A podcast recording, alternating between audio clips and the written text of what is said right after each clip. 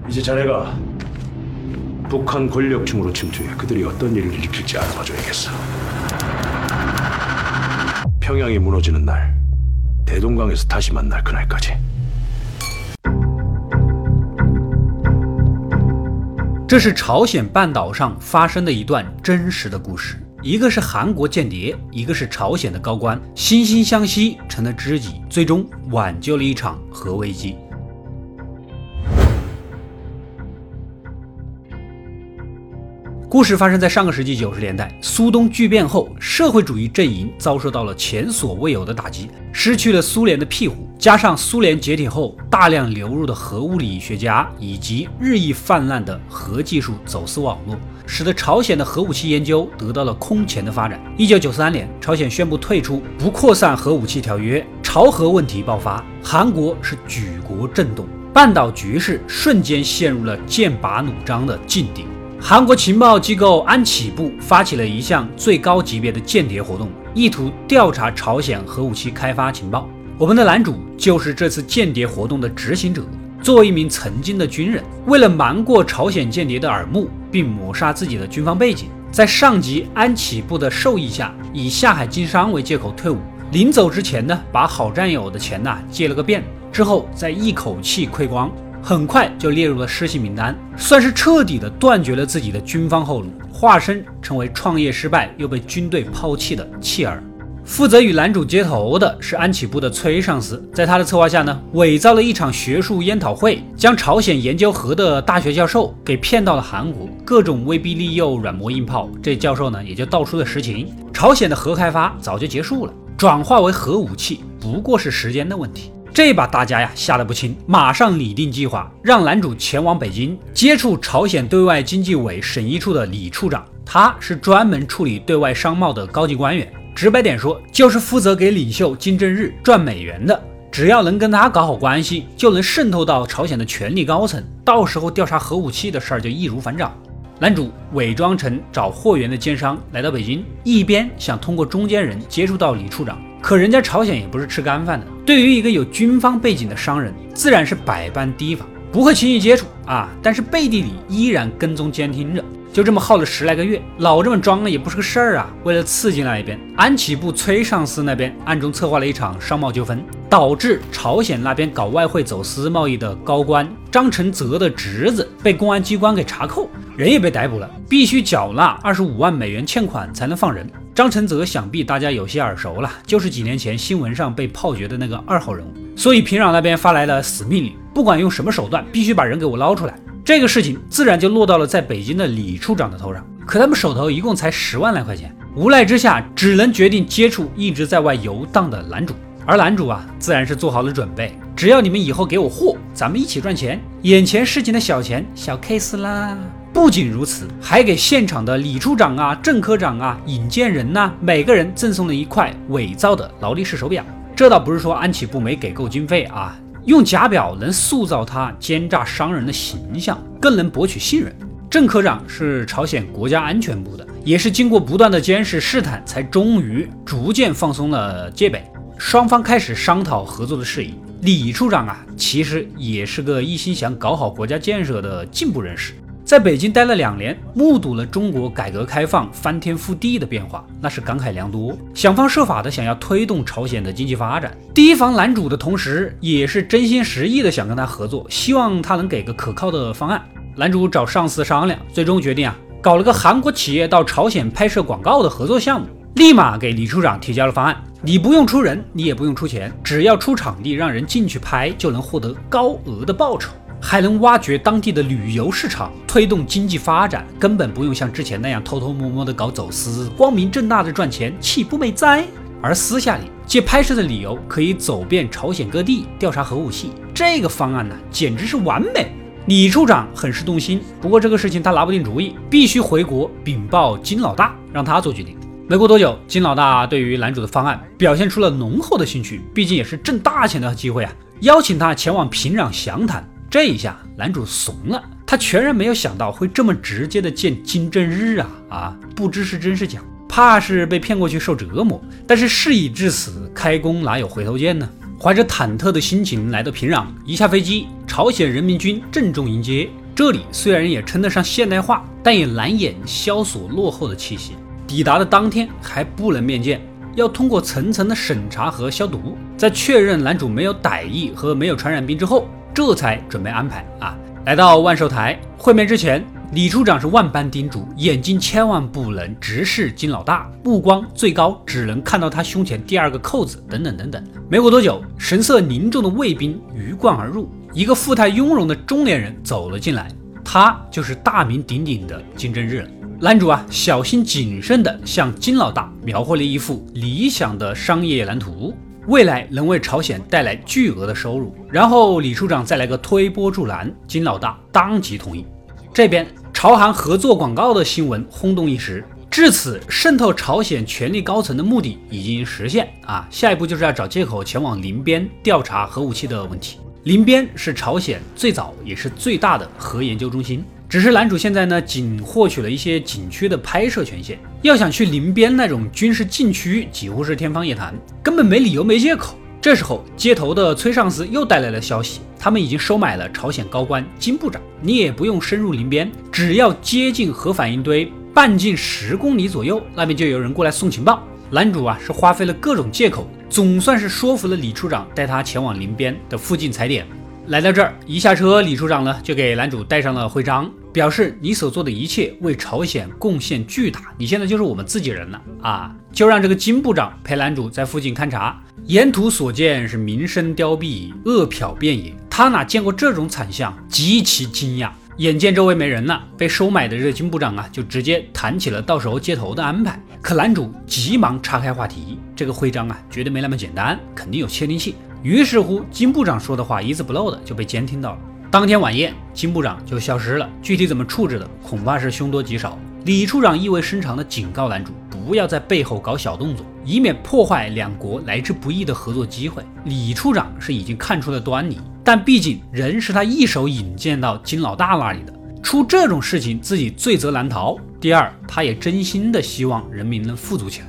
另一边，韩国政坛也是暗流涌动，正值大选之际。在野党候选人也是亲朝鲜的金大中的支持率啊高于执政党的李会昌，安启部的顶头老大找到了崔上司，一旦金大中当选，必然是上下整风，安启部肯定是会被裁撤的，到时候官没得做都是小事，就怕是咱们被清算了。所以他命令崔上司联系朝鲜，要不惜一切代价阻止金大中上台。崔上司找到男主，直接要他暴露身份给朝鲜带信，可男主现在是商人身份。替现在的执政党送信不是暴露了吗？之前那么多努力都白费不说，你这还不是叫我去送死？但是人家为了保自己，哪管得上你下死命令？此时的男主才领悟到，可能跟国内的大选有关，自己沦为了权力博弈之间的一颗棋子，下定决心调查真相。几天后，男主将信件转达给了李处长，促成了两边领导的会面。就在会面当天，他悄悄在李处长的办公室安上了窃听器。终于发现了背后隐藏的惊天大秘密啊！原来韩国现任执政党希望朝鲜发动一次军事挑衅啊，使原本和平的边境再次紧张。那么，身为清朝派的金大中支持率就会下降，民众倒向执政党的李会昌。当然了，作为回报，会给出巨额的秘密军费作为补偿。这种手段呢，在之前的国会选举之中，执政党就玩过一次，这才有了当时的板门店炮击事件，导致金大中所在的在野党啊，在国会选举之中失利。这一次，执政党又想故技重施，李处长是率先反对。现在两国关系刚刚缓和，到时候无心点燃了战火，又会导致多少难民流离失所？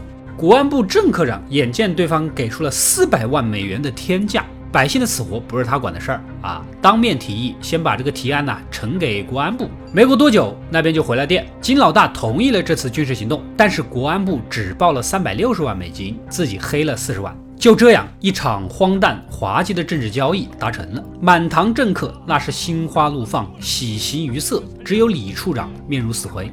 男主也是大失所望啊，直接找到崔上司摊牌：我满腔赤诚，不计生死的当间谍完成任务，为的就是国家和民族的安全。而你们这些政客眼里只有权力和利益，置民众安危于不顾。求求你们做个人吧！两人闹得不欢而散。无奈的男主啊，找上了李处长。两个人坦诚相待，决定联手制止这场一触即发的战争。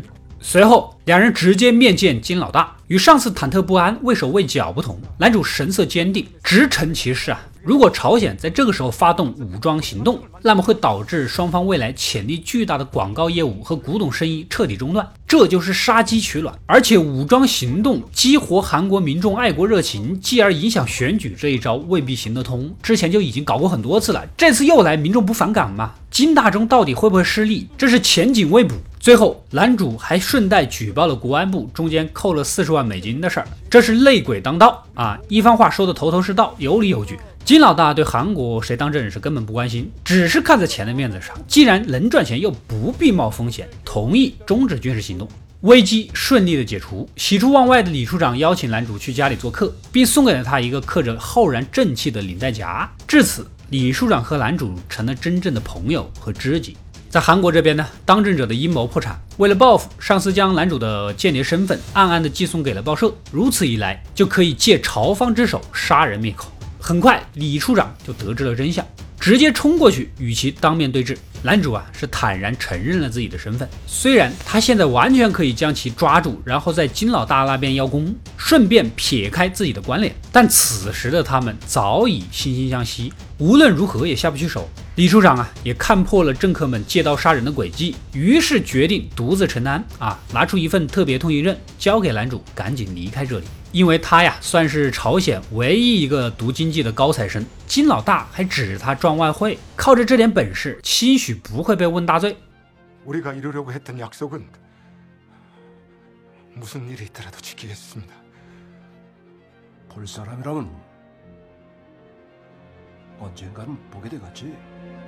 最终，金大中顺利当选韩国总统，采取亲朝政策，民族和解实现，无数离散的家庭重聚。随后，前任总统操纵大选的阴谋也被曝光，安启部彻底的垮台，崔尚思等人锒铛入狱。时间来到二零零五年，中国上海，在韩朝两国明星李孝利与赵明爱的合作广告拍摄现场，男主和李处长两人故人再度重逢，远远的对视，热泪盈眶啊！李处长抬起当初男主送给他的假劳力士手表，而男主亮出了别在领带上的浩然正气领夹。此刻纵然一言不发，但胜过千言万语。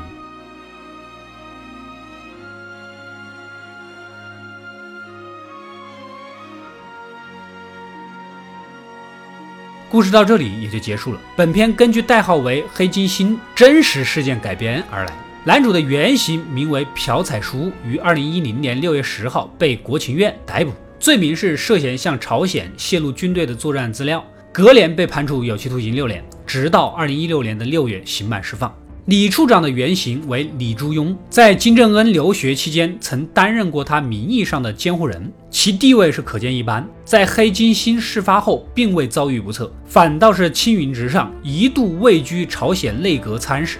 其实，在韩国啊，反映南北关系的电影呢并不少，但是很少能像特工这样，以不偏不倚的立场，将那个年代韩朝之间微妙的关系娓娓道来，既揭露了朝鲜的生态，又针砭韩国实弊。作为一部谍战片，《特工的内核》已经超越了一般的谍战片所承载的内容。它没有令人血脉喷张的上天入地、无所不能，也没有让人神经紧绷的惊奇刺激、回环曲折。他有的只是在剑拔弩张时代背景下的明争暗斗、惺惺相惜。他所传递的渴求和平发展、国家一统的思想，无疑是积极和正面的。电影的最后，导演似乎也是意兴大发，用诗一样的镜头为我们描绘了这样的画面：韩朝明星合作的现场，志同道合的故人阔别重逢，在人群之中寻寻觅觅，最后相视一笑。你仍是忧国忧民，我还是浩然正气。鲁迅有言：“渡尽劫波兄弟在，相逢一笑泯恩仇。”也许就是两国未来的样子。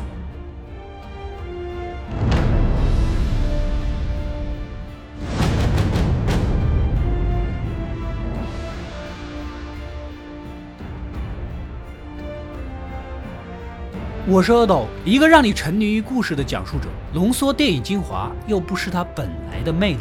扫描二维码，添加我的微信号，除了能第一时间收到推送，更有独家解读的视频等待你的发掘。扫描它，然后带走我。